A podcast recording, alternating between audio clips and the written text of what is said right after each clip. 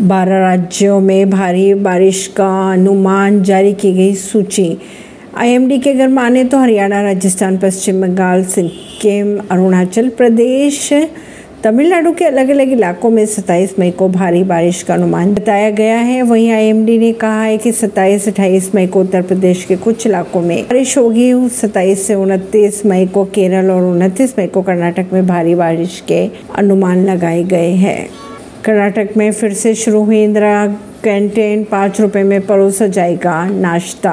कर्नाटक के मुख्यमंत्री सिद्धरामैया के नेतृत्व वाली कांग्रेस सरकार ने दोबारा से इंदिरा कैंटीन की शुरुआत कर दी है। कैंटीन में सिर्फ़ पाँच रुपए में नाश्ता, दोपहर व रात भोजन दस रुपए में परोसा जाएगा। खबरों के अगर माने तो कांग्रेस ने राज्य में अपने चुनाव अभियान के दौरान सत्ता में वापसी करने पर कैंटीन दोबारा शुरू करने का वादा भी किया था।